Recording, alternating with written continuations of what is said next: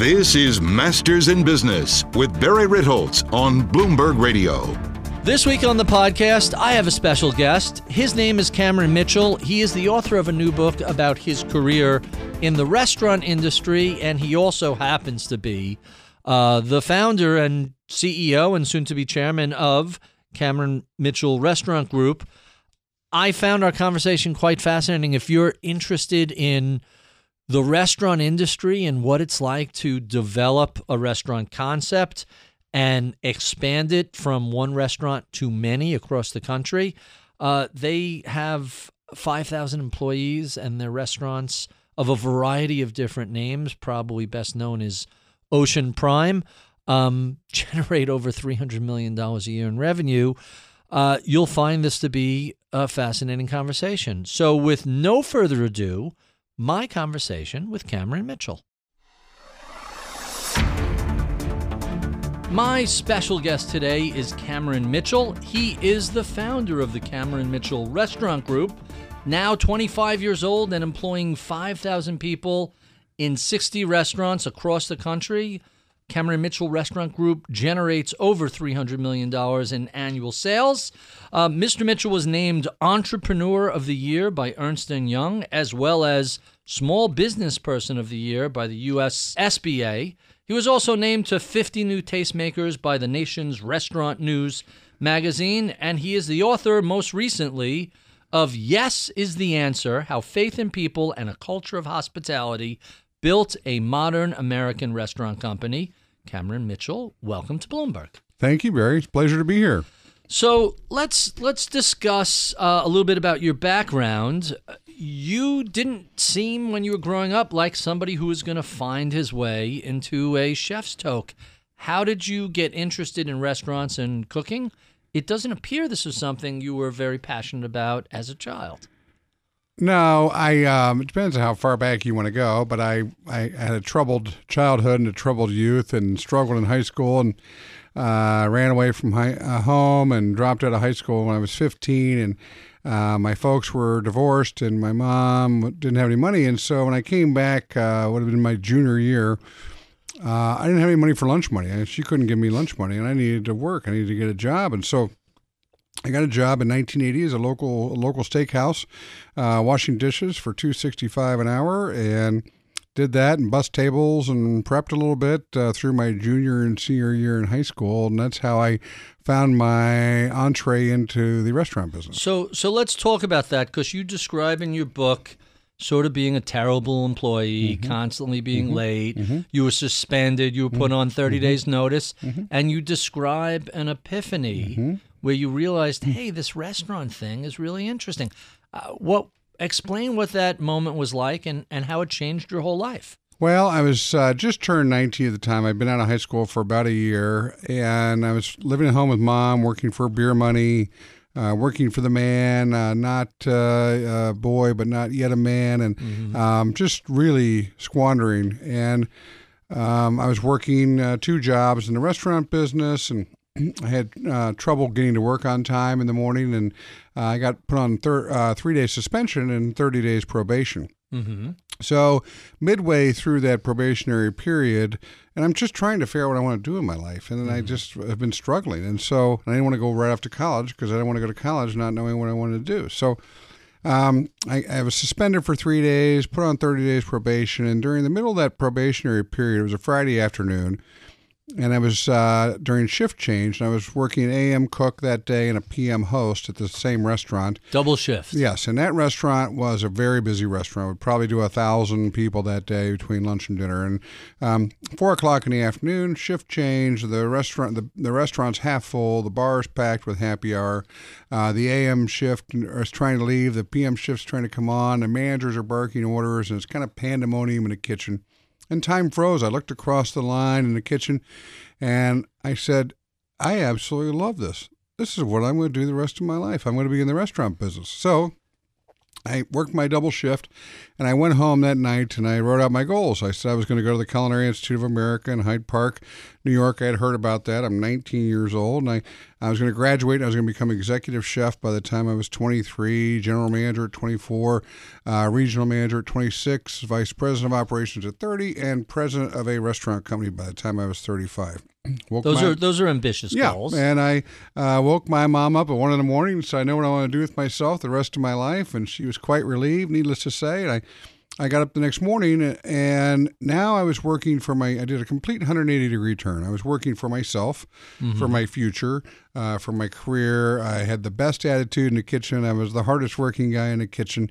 And I, the day before, I was the laziest guy in the kitchen, lousy attitude, and working for the man and working for beer money. So now you are the man. 180 degree change. yes, I guess so. So for people who may not have ever worked in a kitchen, mm-hmm. and I was a waiter and a mm-hmm. short order cook mm-hmm. in college, there's really, especially during a rush, there's a tremendous amount of energy mm-hmm, mm-hmm. and sort of a controlled chaos. Is that exactly. a fair way that's to a great way. it? That's a great way to describe and, it. And for people who haven't experienced it, I could see how there's a tremendous lure there because it's always different every day, and there's so much stuff going on. Right.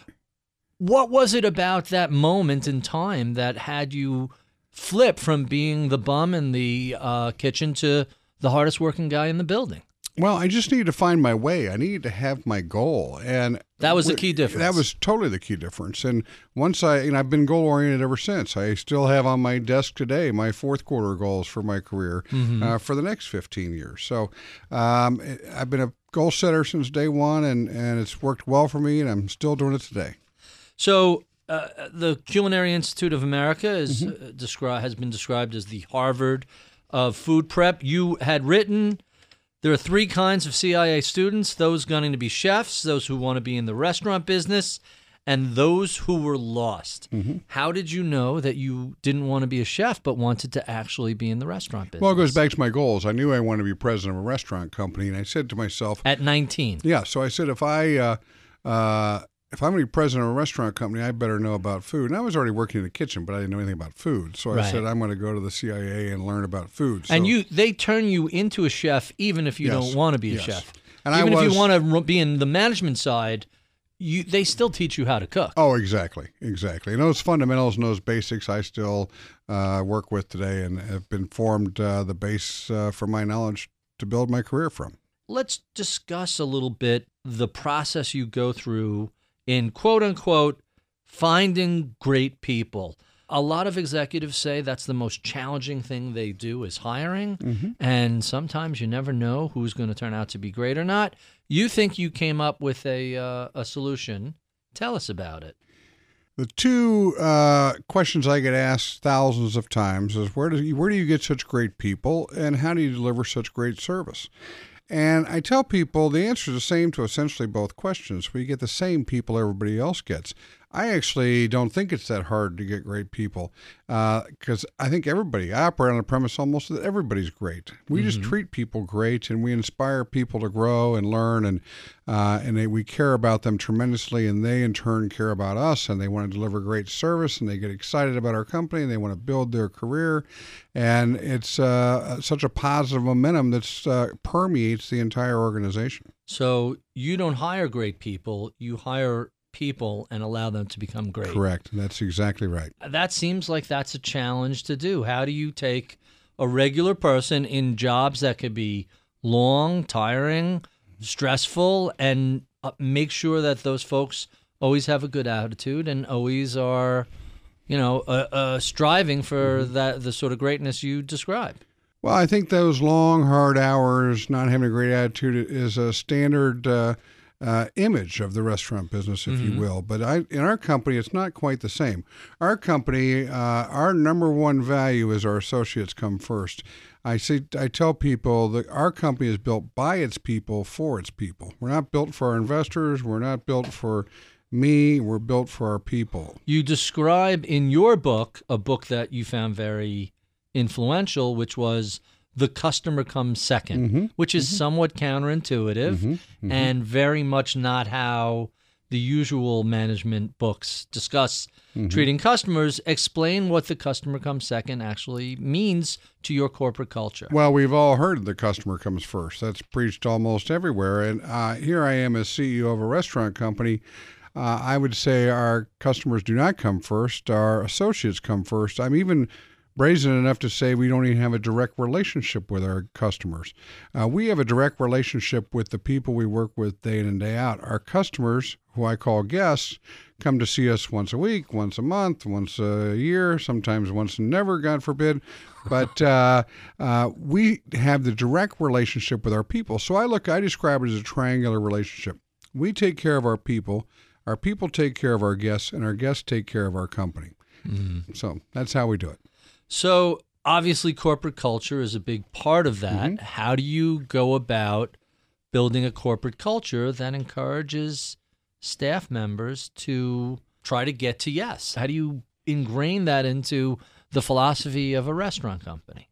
Well, it starts with us. You know, um, we say yes to our people all the time, and they know that. And so, uh, yes is the answer. What's the question permeates every single corner of our organization. And it might be as simple as uh, a manager talking with some friends and, hey, we're going to go out of town in three weeks uh, for a long weekend. You want to go? And he doesn't say, or she does not say, I have to ask my boss. They say, yes, I can go, no problem. And then they go tell their boss they're going to be away for a weekend coming up here. And so uh, that freedom and that belief that it's it's good for me, it's good for you. And so our whole team operates on that. How, so my office, we don't have a vacation schedule. We don't have fixed hours. Mm-hmm. We uh, we we initially, when it was just a handful of us, called it big boy rules. Mm-hmm. Hey, you know what your work is? Come in, do your mm-hmm. work. Mm-hmm. If you're done at three and you want to go home at three, who mm-hmm. cares? Mm-hmm. And we assume you're not going to be abusive on vacations. But one can imagine when we're 25 people, you're thousands of people. How do you make sure that people aren't taking advantage or being abusive of that? Well, our culture in many ways uh, uh, deals with that, but in particular, I've always led the organization believing we lead the organization for 98%, 99% of the people that are good, not the 1 or 2% of the people right. that are bad. And so, yes, uh, do we have people that take advantage of us sometimes? Yes, we do. But we don't let that affect the positive work environment that we have and the great company culture that we have for the other 99% of our people to enjoy. And and you're one of the executives who feels that your job is to help everybody else correct do their jobs. Mm-hmm. And, and, I'm going to throw another quote at you. Uh, instead of worrying so much about how I did my job, I switched my energy to helping other people do their jobs. This mm-hmm. was another epiphany mm-hmm. moment mm-hmm. you describe. Tell us about what triggered that that reversal and and how mm-hmm. has it uh, helped you in business uh, since then? Well, it changed my life. Uh, one day, as a young general manager, um, I got I was working my tail off, 80, 90 hours a week, and I thought how successful the restaurant would be was uh, how well I did my job and how hard I worked. And uh, my boss called me into his office and uh, said he just had a clandestine meeting with eight servers who were going to have mutiny on the bounty, and either I go or they go. And he said, "Listen, he's going to stay, but I want you to stay. And let me talk to him." And so he told me about this meeting and I was shocked. I thought I was doing a great job, and I and but I wasn't even focused on the people. I wasn't even worried about the people. I was running around, following around the restaurant, making sure they were doing their job right, et cetera, et cetera, uh, with a fine tooth comb and driving them nuts, basically. So, I uh, said to him, I said, I'll change my attitude, I'll change my way. And I read several books and I thought and I reflected and I uh, created uh, this leadership style of working uh, through the people. We're here to support our people. And, and then when I realized it's not how well I do my job, it's how well everybody else does their job is what's important. I and all my focus was on supporting all of my fellow associates that worked in that restaurant, and the whole thing changed on its on a dime. So how do you spot talent when you're when you're looking to bring on an executive chef mm-hmm. or even even a sous chef or or someone at the front of the restaurant, mm-hmm. a host or hostess or a manager? What are you looking for in that process, mm-hmm. or do you think you could just pretty much take anybody and mold them into that role? We pretty much believe we can take about anybody. So huh. we don't really do much outside hiring. 90% of our people come in from the hourly associate ranks and prove themselves at that point and, and get promoted and grow with our company. Not to say we don't outside hire, but very rarely. I don't want people to work and build their careers with the company and have us outside hire someone on top of them after they've worked for the company for years. So, uh, talent uh, really identifies itself through uh, their job performance as we move along. Let's talk a little bit about the book you wrote. Yes is the answer. And I have to start with the milkshake story because it's got a little bit of five easy pieces to it, a little Jack Nicholson, and then a little twist ending. You and your wife are out with the family at a restaurant, and you obviously can look at all the items on the menu. And if they have bread and they have cheese, you should be able to get a grilled cheese. Couldn't agree more. Except some places say no. Right. Tell us about that that moment, which I found uh, amusing. While we're dating ourselves, we know Jack Nicholson in Five Easy Pieces. right, I- I- it's the film buffs who are younger will certainly know of the of, of the movie Right. and the famous chicken salad scene. You can find that on YouTube if you're not familiar with the bu- of the movie. But you're at you're at the restaurant. What happened? So I wanted a grilled cheese sandwich. I have my four-year-old, my two-year-old with me, my wife, and my mother and father-in-law. And so I want to get a grilled cheese for my four-year-old son. And uh, the gal says we don't have grilled cheese. I said, oh, okay. So I end up ordering a club sandwich, hold the turkey, ham, lettuce, tomato, bacon. so they mayo. had the bread, they Right, had the cheese, and, exactly. and they had the grill. How hard is And that I to said, if you can saute this on both sides, that'd be fabulous. So I get that Hence a grilled cheese turkey right, club. Right, right. so then I ask her for a chocolate milkshake for my son. And she was, well, all we have is a Haagen Dazs milkshake. It's like a quart of soft whipped ice cream. It's huge. It's way too big for your son. We just can't do it. And I said, okay. I said, can I, will you ask your manager? So she goes to ask her manager. I see the manager shake her head no. She comes back, says, we can't do it. I said, okay. Well, uh, can you have your manager come over to see me? And my wife starts to kick me under the table. Don't do this. And I said, I just want to know why. Can I assume your wife has seen this movie before? Yes, I mean, yes. this is not the first time Right. you've experienced what should be a yes be a no, and you're right. just you're just miffed by the whole process. Exactly. And I want to know why. So uh, she comes over and she says, Well, uh, the thing is, we pre portion our ice cream. If we give your son a little bit of ice cream, what are we going to do with the rest? Now, I've been in the restaurant business at this point in time 20 plus years. I know no one's in back pre portioning the ice cream. And I, I say, Okay. I said, Well, will you, can you make a chocolate milk for me? She now, she's great hospitality. Absolutely. I'll get you a chocolate milk and starts to turn away. I said, Hmm. Hold on a second. She had uh, hot two hot desserts on the menu. It said uh, hot carrot, warm carrot cake, and, and chocolate brownie dessert. And said a la mode two ninety five. I said, "What's a la mode mean?" She goes, "Well, that's a scoop of ice cream." I said, "Perfect. Can I get an order of a la mode to go with my chocolate milk?" And she said, "Yes," but she chastised me. She said, "This, oh, okay, sir, but it'll be expensive." And she was visibly upset with me. And my But wife. by the way, while you're upset. a la moding this, hey, run the whole thing through the blender, Right, and right. now it's that milkshake I wanted in the first exactly. place. So I get the milkshake, and a couple weeks later, I'm the keynote speaker at a 500 person luncheon for our local business magazine. I'm telling the story how the answer is yes, what's the question? Or yes is the answer, what's the question? However way you want to phrase it. Um, and I tell the story. And so about two weeks later, a gal comes up to me on the street. She said, My husband saw you speak at the Hyatt, thought you did a great job, and wanted to take you up on your milkshake story. And so he went into one of your restaurants to the bar and ordered, tried to order a chocolate milkshake, and they said no. And it's like she punched me right in the stomach, right there in the street. And I, I went into our Monday morning executive committee meeting, fired up, and said, you know, uh, our yes is the answer. What's the question is not permeating our organization well enough. We need to correct this. And so we started to brainstorm, and we started. Well, let's tell that story. Let's make a video of that story, and uh, let's do milkshake pins. Let's make milkshake the icon of hospitality and CMR. All great stuff. And finally, and people have little milkshake yeah, got one on right now. And, And and basically it says if someone asks for something, a milkshake or otherwise, yeah. if you could deliver it, yes why is the answer you? exactly. So, I uh, uh, and every new associate that starts with the company goes through a four-hour orientation into the company culture and philosophy and values and so forth. And we make every new associate that starts with the company a chocolate milkshake that day, and we take it a lot further than that. We make thousands of chocolate milkshakes every year. We start every major meeting, every staff meeting with a milkshake toast to everybody, uh, celebrating great people, delivering genuine hospitality. And yes is the answer. What's the question? So, how do you how do you make sure that the customer experience is consistent across all of those different locations, different suppliers, different regions, different managers, mm-hmm. different staff members. Mm-hmm. If I walk into a Cameron Mitchell restaurant here, there, or elsewhere, mm-hmm. am I going to get the same hospitality and the same meal, or is it going to vary widely? Oh, Barry, you're going to get the same. We are in uh, coast to coast. We're as far west as Beverly Hills to New York and everywhere in between. And we talk about our culture and values. You know, we have the same training programs across the company. We have the same standards, etc.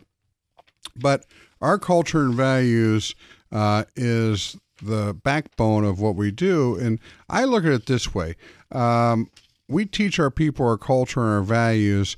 We teach them how to think, and if they know how to think, they'll know what to do. And so, early in our earlier years, our culture and values as we spread out of town did not resonate as well as it did out of town as it does in town. What? Why? Why do you think that is? because we uh, opened our restaurants with out of town people and so forth, and we uh, didn't really know how to transfer that culture and those values. We didn't. We brought people in. We thought if we hired an outside manager, then come in for eight to twelve weeks and train and and learn it, and it's just not that way. So Hey, Can you change 20 years of experience in 10 weeks? no. No, we, we take usually takes six months to a year for an outside hire to really adapt and learn to our culture. So today, uh, we won't open a restaurant without a homegrown management team in that restaurant, and it's very important to inculcate that culture uh, into that new property, no matter where it is. So restaurants are notorious for having a very high failure rate. You described the second restaurant you opened as uh, you're you're prepping. You're in the empty building. A police officer comes in, Right. and uh, he's just checking on the building. What are you doing here? Oh, we're opening a new restaurant here. And at that point, after you're already committed on the lease and you've already raised all Oh, the yeah. money, and we're under construction. yeah. Uh, hey, what's this neighborhood like? Is it safe? And he kind of surprised you with his answer, didn't he? right. There, there, there's been some some trouble, wasn't there? A, a- Yeah, a- so it was seven o'clock at night. You know, the construction team's gone. I'm just, it's a beautiful, clear night. And I'm talking to this police officer. And I look across, you know, a couple blocks down the way. I see a lady dressed provocatively walking down the street. And I said to him, a I said- lady in the evening. Yes, in the evening, early evening. and I said, uh, uh, she a prostitute? He goes, oh, yeah, there's a bunch of them down there. By, there's hotels down there. And I said, well, is this a safe area? He goes, you know, yeah, it is. But, you know, we had someone got killed. I was just uh, seen uh, two nights ago across the street here. There's blood everywhere.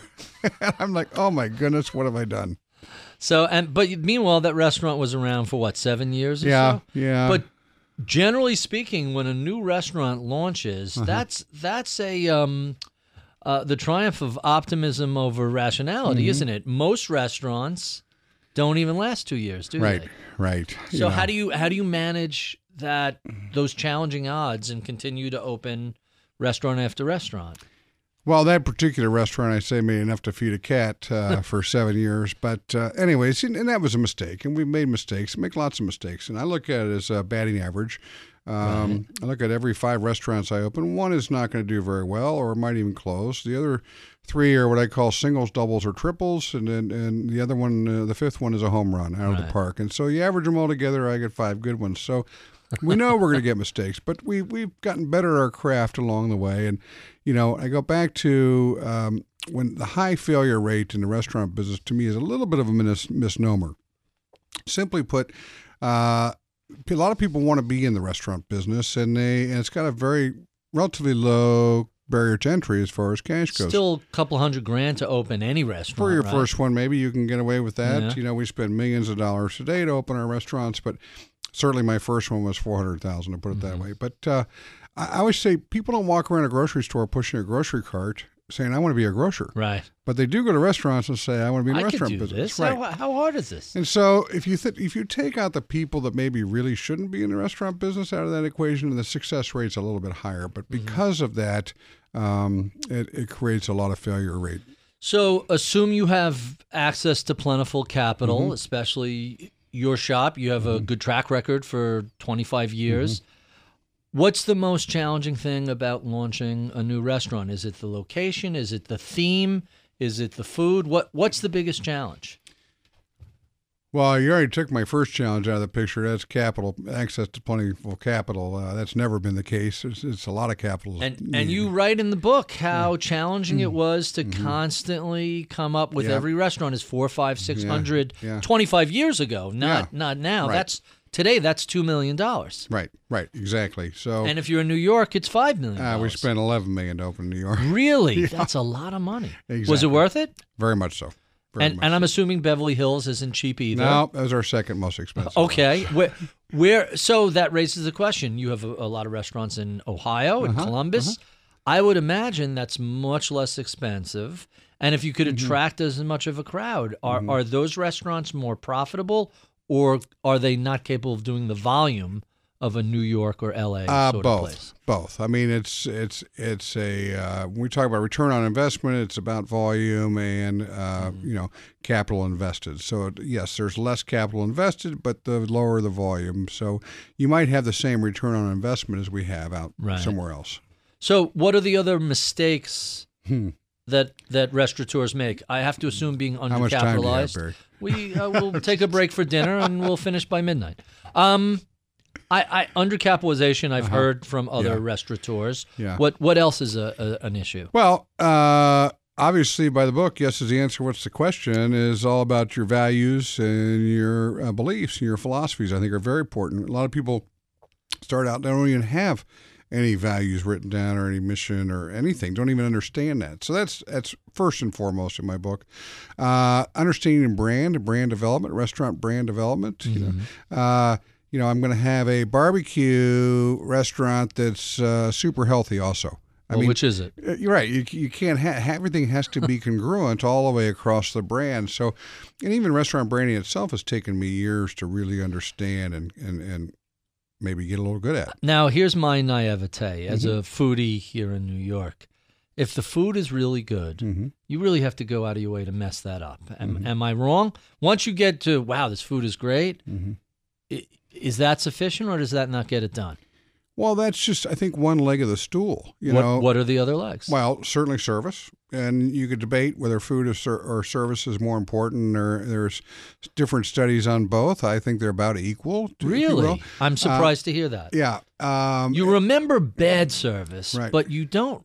uh, You know, I can't. I could tell you about a million spectacular Right. meals, but I I don't recall ever saying this waiter was. Right. So, usually they're unobtrusive, and when the service is really really good, you almost don't notice it right. It, it, unless you're in the industry, mhm. and But then I you think, can't you help but notice it. You're not going to go to a place that's got great food, even though the service is lousy. Sometimes you have a bad Probably experience. right, So but also it's- you're not going to go to a place with great service and lousy Right. food. correct, correct. So that's why I say. Hence, I think they're both equally important. Then uh, comes the ambiance, which is a lot of that is the uh, unobtrusive things that you may not even necessarily realize whether you like or don't like. You know, Lighting, you, you might yeah right. You might sit in a restaurant and say, I just don't really like this place.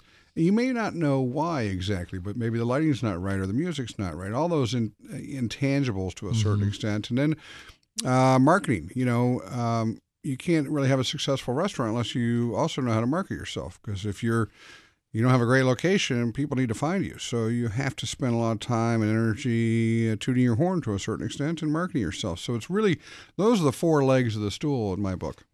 So let's talk about another intangible. You mentioned the music and the lighting. I have some favorite places my wife refuses to go to on weekends because it's so crowded and it's so loud. It's not relaxing. You want to go on a Thursday or Sunday? I'm happy to. But Friday and Saturday night, it's a zoo. Mhm. Is that an issue you have to deal with, or is that just my? Uh, it certainly is, you know, uh, noise and sound is certainly an issue. We've had to add soundproofing to restaurants along the way. But, uh, you know, first of all, A little eh, energy's got to be good, Right. right? Oh, I, I, I say people go out to be uh, stimulated, not to sedated. So, uh, in a restaurateur's nightmare is an empty, quiet dining room. So we don't want those. So uh, think about where we're coming from. And we, we want loud. We want that energy. Energy breeds energy. You know, the, the staff is happier. The guests are happier. Everybody's excited. Um, but you have to be able to talk at the same time. You have to be able to converse and, and enjoy yourself. That that's pretty reasonable. We have been speaking to Cameron Mitchell. He is the founder and CEO of the Cameron Mitchell Restaurant Group. If you enjoy this conversation, be sure and check out our podcast extras, where we keep the tape rolling and continue discussing all things food related. You can find that at iTunes, Overcast, Stitcher, Bloomberg.com, wherever your finer podcasts are sold. Uh, We love your comments, feedback, and suggestions. Write to us at mibpodcast at bloomberg.net. Check out my daily column on bloomberg.com slash opinion. You can follow me on Twitter at Ritholtz. I'm Barry Ritholtz. You're listening to Masters in Business on Bloomberg Radio.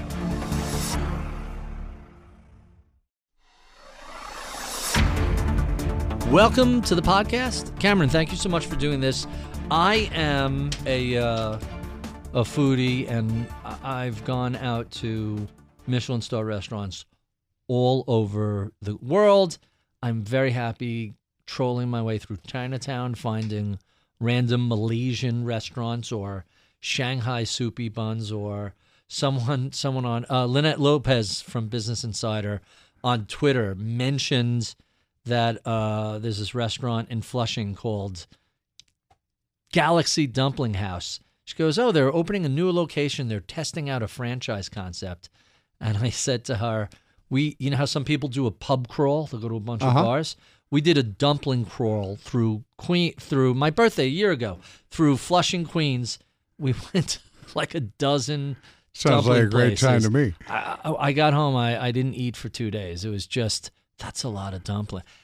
Uh, Galaxy Dumpling has like a hundred different dumplings on the menu. It's just, and they're all you know individual homemade. So I was intrigued, but when I saw your book and I saw your your history, um, I was kind of intrigued by it. Um, I'm fascinated by the idea of taking a successful restaurant concept and expanding it elsewhere, be it franchise or or your mm-hmm. own mm-hmm. uh, approach. And every now and then, I'll see a, a, a little restaurant and say, "There's this little place not too far from where I live called Cactus Cafe. It's just really good, simple Mexican food and grilled Peruvian chicken." In, in a room smaller than we're sitting in right now, and I was saying every time I see this place, I'm they could open a hundred of these if mm-hmm. they were wanted to. The the stuff is it's not there's a million of these little places like mm-hmm, that. Mm-hmm. This is different. It's unique. I'm shocked nobody ever did that. So I have to ask you, when you come up with a concept that's successful, mm-hmm. are some of these successfuls just not translatable? It's just lightning in a bottle and it's that one location? And are, are you ever surprised when something that you thought, well, this is pretty good, but not spectacular, and then it has legs and it, it keeps going? How do you how does that process go from, hey, this is a pretty good restaurant idea, now there are a hundred of them? Well, it's kind of a multi-pronged question. I think you know, not every restaurant operator wants to build multiple restaurants. Mm-hmm. Not every you know, uh, not every restaurant operator wants to live on an airplane and travel all the time like we do. So, um, I personally wanted to build a national brand. I wanted to do that. So we we kind of looked for it and we worked it. And building a national restaurant brand uh, takes a lot of time and effort, years and years of time and refinement of that brand. So it's not as simple as just replicating it. You're right. There is uh, there's certain regionalities to the co- country. You know, barbecue doesn't necessarily travel all over the country. It's just different, especially the different types of barbecue. So there just a lot goes into it, and I think just having a individual successful one restaurant doesn't always mean it's translatable to build across the country or across the town. So now, what is the Rusty Bucket? Mm-hmm. Now, what what is that? It's a corner, uh, 4,500 square foot, uh, 140 seat corner neighborhood tavern concept. It's uh, we put it in affluent suburbs. It's a great place. We we really say it kind of. Uh, uh, uh, is the default vote. You know, you've got kids, you want to go out to dinner. Uh, you don't, you know, where will the kids be happy? Where will mom and dad be happy? And that's where we're really So basically burger, bedroom, chicken yeah, wings. pastas, pizzas, that sort of thing. But good food from scratch, Mm-hmm. great environment. You know, uh, the bar is right in the middle of it. You can have people drinking at the bar and still walk in with your kids and feel very comfortable. And it's Mm-hmm. that kind of place. So it's really in those affluent suburbs. We're in six states uh, right now around the country. So uh, a chain like that, 23, Mm-hmm, 20, how large can that get? Is that something you would want to expand to 200 restaurants or Is it you just have to find the right place where it's a good fit? Well, we're still working on that. You know, casual dining itself uh, is um, uh, probably one of the more challenged parts of the restaurant business. Uh, Uh-huh. fine dining, where Ocean Prime brand lies, is uh, doing very well. We all know uh, fast casual is doing very well. It's it's uh, um, It's become so competitive. Yeah, right. that's the thing. It's saturated, you know. Right. And I've never wanted to get into that fast casual business because of that. Where So- where do you draw the line on fast casual above fast? Like, um, Well, you know, it's Chipotle came Okay. off, you know, everybody everybody wanted to do the Chipotle delivery Right. model, and and everybody wanted the success of Chipotle, uh, and you know, you've had a lot of failures along the way with that too, and and Mm-hmm. but you have everybody and their brother throwing money at it, trying to get into it, right. and I've just ref- uh, tried not to do that. Didn't want to do that. what about all the space. burger chains that are Yeah. coming out to challenge McDonald's? Yeah. Some of which have really taken off very quickly. Sure. I mean, Shake Shack is obviously Everywhere. a good example. Five Guys Burgers another good example. Um, uh, one this at one point I had um, our vice president of operations leave us because he wanted to do a burger joint and, and start the burger craze, and I didn't want to get involved with it. I mean, And that's a very competitive Right, space, right. and and you have all the legacy McDonald's, Burger King, Wendy's. Um, go down the list. Arby's, Yep. uh, Slimmer Checkers. margins. Yep. Right. So that's a tough business, I would imagine. Yeah, it's just something I prefer not to get into. So uh, fast casual is Chipotle and yeah. and higher. Yeah. You're you're not in the fast casual. Yeah, that's space. that we would call that as limited service or as counter service, etc. I'm we're in a full service space, and the Mm-hmm. full service space is the casual brands like a Rusty Bucket. You know, you can put Applebee's and Chili's in there if you want, but there's others. Then there's upscale casual, and uh, then there's the fine dining. segment. are- so we play in all three of those those segments. Are there any upscale casual restaurants that have managed to build more than just a, a local footprint? Well, sure. The uh, the national standard bearer, gold standard, is Houston's. Uh, Oh, sure. restaurants. The, Very good. that polished casual segment. Yes. You know, those are who really the rest of us aspire to be. Cheesecake Factory is in that in that Okay. genre. You know, not as good as Houston's, but on that genre. Food there is Yeah. to- is Yeah. respectable. Yeah, it's Not absolutely. a, it's, the A huge menu, insane. huge menu. It's a little bit. It's a different approach than Right. Houston's, but along those lines, and and and those are the. You know, then there's the fine dining brands like Ocean Prime Mhm. that um, is in the major markets across the country. So, uh, New York passed some rule, uh, New York City, about if you have more than five restaurants Mm-hmm. with the same name in New York, Mhm. there were certain disclosure requirements. And th- So the Houston's and some other similar chains in New York, basically, well, we'll just change a a couple of Exactly. names. And thanks Well- for the silly rule. Yeah. Um, there's the national rule too that uh, over 20 units uh, you have to label all your menu items with the calorie counts Right. and all that. I And think that's what the New York issue yeah. was as well. And you know that's um, the jury's still out on really how that's affecting restaurants. I was talking to a CEO of another restaurant company that, that has done that, and and it's just shifted the way people order. It hasn't really affected their business volume. It it so what does it do? It affects the dessert ordering? yeah, when they see lobster mashed potatoes au gratin at tw- 2,100 calories, they're ordering something else, but they're still ordering. So it hasn't Right. really, um, and and I, you know, where you believe on that, I believe in freedom of choice, and you know, people can do what they want, but whatever. The the problem is once you put the calories down, you're nudging people in one direction or another. Correct or not? That's uh, what the law is for. I guess. about. Um, so. Mm-hmm. Let's talk about tipping. I, I that's a big issue. Some people. I was just in Iceland where there is no tipping on the entire island, Mm-hmm. and when they told us that, I was kind of shocked. Although everything is kind of expensive there, so it's Mm-hmm. obviously no free lunch. It's built in. That said, it was kind of nice not having to worry about it, Mm-hmm. to think about it. Where do you land on the should we have tipped servers or Right. should we just pay them a salary and build that into the price? Well, I, I definitely uh, differ on that than our friend Danny Meyer, who's leading the charge on the no tipping uh, program. And I understand what he's trying to do. He's trying to bridge that gap and the disparity between front of the house uh, associates and back of the house associates. People in people in the, the dishwashers, the busboy, people in the back, they're they're not making a whole lot of money compared to the bartenders, waiters, Correct. host and Yeah, hostesses. and I understand that, but uh, and again, the jury's still out on whether that's really working or taking hold. Uh, in his company, he's doing it, and he's making that decision. And trying to change the way we do business, and there's a lot of pushback.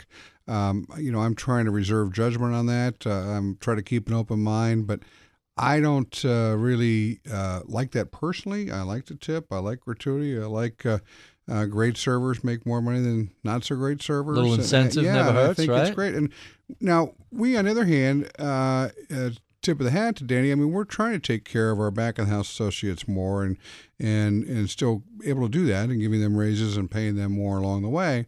Um, but you know, not everybody's cut out to be in the front of the house. Not everybody's cut out to be in the back of the house, and not everybody uh, uh, makes the same amount of money across America. So it, it is what it is to a certain extent, and I do uh, personally like to tip, and I think it's uh, uh, one of the great hallmarks of hospitality.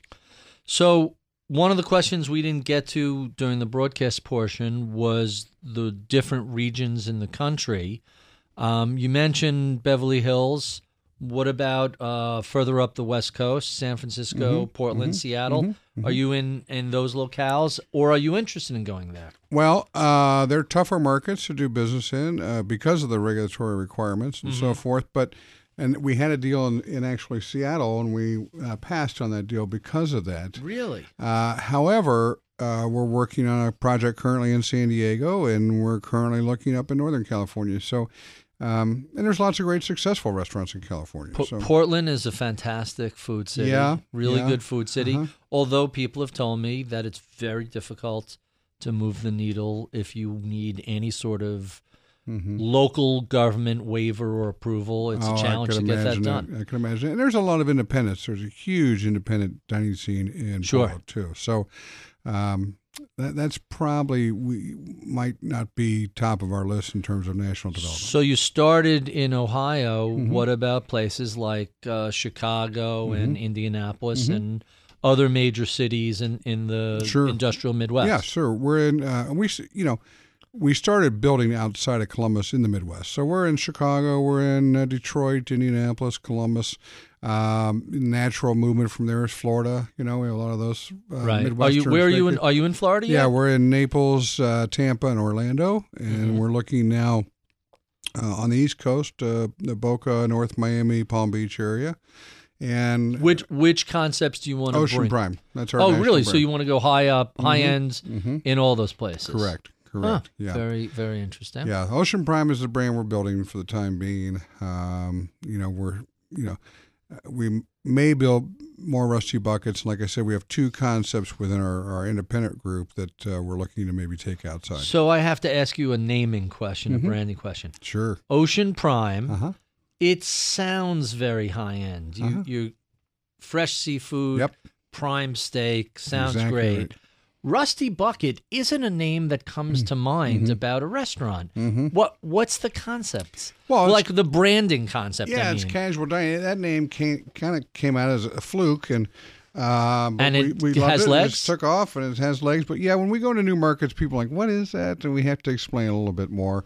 And restaurant naming itself is very challenging because that name you want to reflect on what that brand is. You would just think, like Ocean right? Prime, exactly. So how does Rusty? but there that's are, yeah, but there are uh, there are examples to that that you know have broken Right. that mold to a certain extent. So It's to me- whether it's easier or not. Really. Uh, to me, I hear rusty bucket. I'm like, do I want a rusty bucket of food? It's so- it's so counterintuitive, but I know that's been a very successful Yeah, chain for yeah, you guys. yeah. So whatever that quirkiness is, it seems to catch takes a people's little ear. more work, and there's other examples out there. But too. but once people once it's in the neighborhood, people kind of right. it it stays with them, and it's like, oh, the rusty bucket. yeah, it's you- a very different. Um, it's not McDonald's clearly, and it's not Ocean Prime, um, but it seems to have found a sweet spot right in the middle. hmm Well, what you get is people say, "Well, let's just go to the bucket." It's good shortened. It's Just the bucket. Yeah, we're going to the bucket. So That that's that's really interesting. Mm-hmm. So we went over tips, um, and we went over branding. Uh, I have to just a little bit, just just put a toe into the con- restaurant concept creation. Because you mm-hmm. describe in the book you describe the process, but it's very generic. You don't get into the specifics. mhm. So I, for my own curiosity, how do you come up with a brand new concept mm-hmm. that's different from are you going to other restaurants? Is it brainstorming how do you come up with oh this is a new idea. Let's test it out and now it's in 50 cities. How does that happen Uh, well, I'm not sure there's really a lot of new ideas out there. It's just uh, your version, your artistic impression of someone else's new idea. And the 20 people painting the the field exactly, out the window Exactly. So I think, you know, in every restaurant we've done kind of has a story to it. You know, um, we have a restaurant called The Barn at Rocky Fork Creek, and it was an old barbecue restaurant. And um, our guys said, they called us and said, hey, we- we'd gone out of business. Would we like to put a restaurant there? And, and uh, I said, no, we don't want to, this barbecue place, this bar, no, we don't want to do it. And I remembered, uh, uh, as I was saying that, uh, well, the one of the top grossing restaurants in the country is called the Angus Barn in North Carolina, and it's the top restaurant in North Carolina. And I said, "Boy, this barn is perfect for that concept. It could be perfect." Right and what is there." the concept of the Angus It's barn? a, it's a uh, Steakhouse? upscale casual steakhouse, kind of a, a little little bit of a Ralph Lauren feel. It's not uh, fine dining. It's not all white tablecloth, but it's it's approachable and um, somewhere still good food. somewhere Yeah. between ca- fast casual and fine dining Well, somewhere between fine dining and upscale casual. Okay. It's just a little bit up there, but um, and and we did it. We have another restaurant site uh, in our short north of Columbus that uh, this location became available. And this is back when the gastropub craze was going on Sure. across the country, and and so we said, you know, I called the landlord up. He said, uh, "What are you going to put here?" I said, "I don't know, but I'd like the site." but Trust but there'll me." be fried chicken with Yeah. sriracha sriracha sauce on it and you're set Exactly. In fact, I was just there last night. So, um, you know, it just depends. Now, Ocean Prime, you know, we we wanted to build a high end steak and seafood restaurant, and we didn't want to necessarily build a steakhouse. So that's how that. It was original name was Mitchell's Ocean Club, and uh, when we sold to Ruth's Chris, I sold the name Mitchell's specifically. So we still had Cameron Mitchell restaurants, but it was Mitchell's Fish Market, and I couldn't call Mitchell's Ocean Club. So that's when we rebranded and came up with Ocean Prime, and we felt it fit the uh, the the uh, the concept perfectly. I know I only have you for a certain amount of time, so let's jump to some of our favorite questions that we ask all of our guests. Uh, nobody's gesturing at me yet, but sometimes they'll wave and say, "We have," uh, you know, I, I get the bring bring the plane in to the carrier. Um, tell us the most important thing people don't know about your background. Although after the book, I don't know if there's a whole lot of stuff unknown. Yeah, uh, that's a tough question because I am an open book. Yeah. and it talks about that. And yes is the answer. What's the question? I I would say if what people really don't know about me is uh, I'm still an entrepreneur. I'm still chicken little.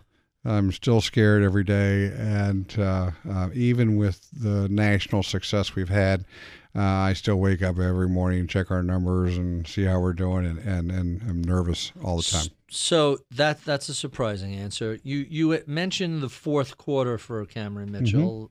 Really, at this point, I should ask you, what what are your plans for the fourth quarter? Well, two things. One, uh, and I'm working on this currently, is to move to truly a chairman's role within the company, uh, which is chief strategy officer, if you will. Uh, and then really uh, chief steward of the company and, and legacy and stewardship of the organization. And really about uh, part and partial why we wrote the book, yes, is the answer. What's the question? Is to share that knowledge and to tell that story. Uh, we uh, we're the lead donor. I'm opening and chairing the fundraising efforts to build a new 80,000 square foot hospitality management school in Columbus at Columbus State College. Um, we are opening the Budd Dairy Food Hall, which is uh, takes 10 uh, restaurateurs, young budding restaurateurs will be in this space, and our goal is to help. And we run the bars and we run the food hall. We curated these restaurants, and our goal is to help take these restaurateurs to bricks and mortar uh, restaurants along the way. Um, just all about the young leaders in our company, working with them and helping build their careers, etc. Tell us about some of your early mentors who helped guide your career. Yeah, um, I didn't have really uh, a lot of early mentors and who I talked with.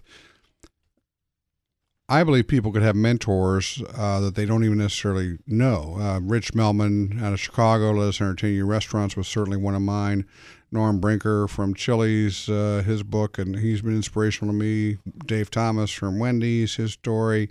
Um, there's lots of those. Uh, Herb Kelleher, CEO of Southwest Airlines, I think their story and how he ran a business is incredible. So, um, those are some of the people I looked up to as I was coming up the ladder. You, you mentioned a few books. What are some of your favorite books? Uh, my all-time uh, great uh, favorite book is Good to Great, Jim Collins. I'm a Jim Collins disciple. I think he was instrumental, and that book was instrumental in helping turn our company around, and, and ultimately resulted in the sale of the fish market.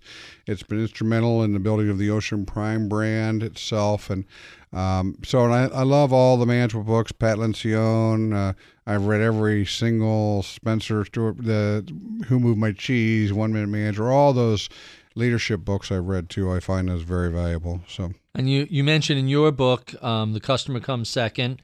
Any other books from your book you want to bring up or reference? Uh well, the customer comes second was from Hal Rosenbluth that right. that was inspirational in helping me write the company culture and values. Uh, um, I think uh, yes is the answer. What's the question? I think will be uh, hopefully people find a lot us. of valuable. Yeah. Um, tell us about a time you failed and what you learned from the experience.